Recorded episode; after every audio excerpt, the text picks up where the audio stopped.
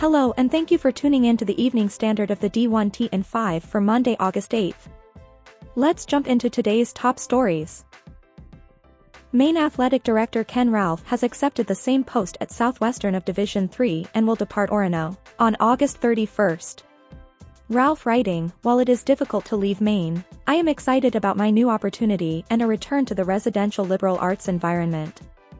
Maine is fortunate to have an immensely talented coaching staff and a highly trained support staff. The next AD will walk into a situation where they will be well positioned to meet the challenges of a Division 1 environment. The Tuscaloosa News's Nick Kelly has obtained football contracts from Alabama which show the Crimson Tide began signing contracts as early as 2019 with good faith clauses that allow flexibility in rescheduling non-conference games if there are changes in conference requirements. Tide AD Greg Byrne noting, anytime you do new contracts, you try to do your best to think of the what-if scenarios. You're never going to bat 1000 at it, but you try to anticipate the best you can and this was language of what if.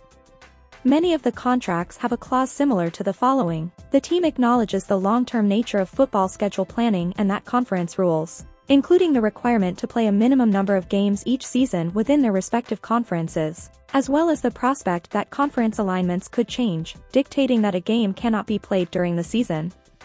Accordingly, should this occur, the teams agree to discuss in good faith a future dates for the games to be played. In a profile of former ACC Commissioner John Swofford, SBJ's Michael Smith notes that while the length of the conference's media rights deal has come under recent scrutiny, there wouldn't be an ACC network without such a lengthy media rights agreement. It was the cost of doing business at the time. In fact, ESPN originally fought for the deal to extend out to 2039, but Swofford talked them down three years. DAZN executive chairman and former ESPN president John Skipper, quote, People are always going to second-guess decisions and ask why they did such a long-term deal. It was an exchange of value. John was anxious to have a network, and I was anxious for him to have one. The distributors did not want any more regional networks, but we knew the ACC was strong enough in its footprint that we knew we could get it distributed over time. And we did.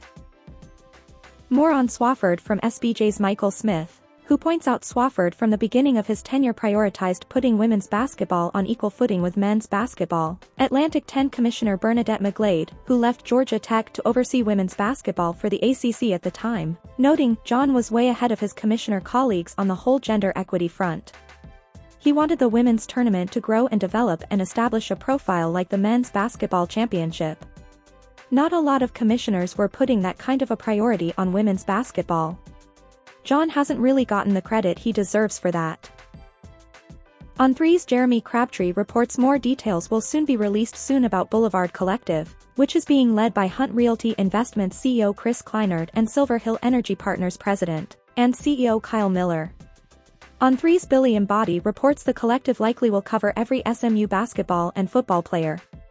The collective is set to pay players on both the football and hoops teams $36,000 a year, a total payout of $3.5 million annually for NIL activity, per on 3's Pete Nakos. The COSIDA Executive Board of Directors, in consultation with the Strategic Branding Working Group and Divisional Membership Leadership, has recommended that the College Sports Information Directors of America be renamed College Sports Communicators. A membership-wide vote will be held via Zoom on August 31st.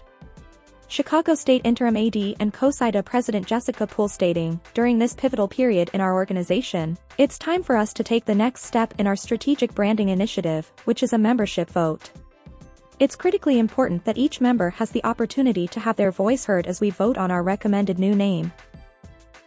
D1 Ticker and Connects Brian Fisher sits down with Louisiana Tech AD Eric Wood, who talks about what he's learned from the Bulldogs' recent stretch of bowl appearances, hosting the school's first baseball regional in 2021, efforts to elevate the fan experience, providing each program with the resources it needs, conference realignment, adding guardrails to the transfer portal process and more.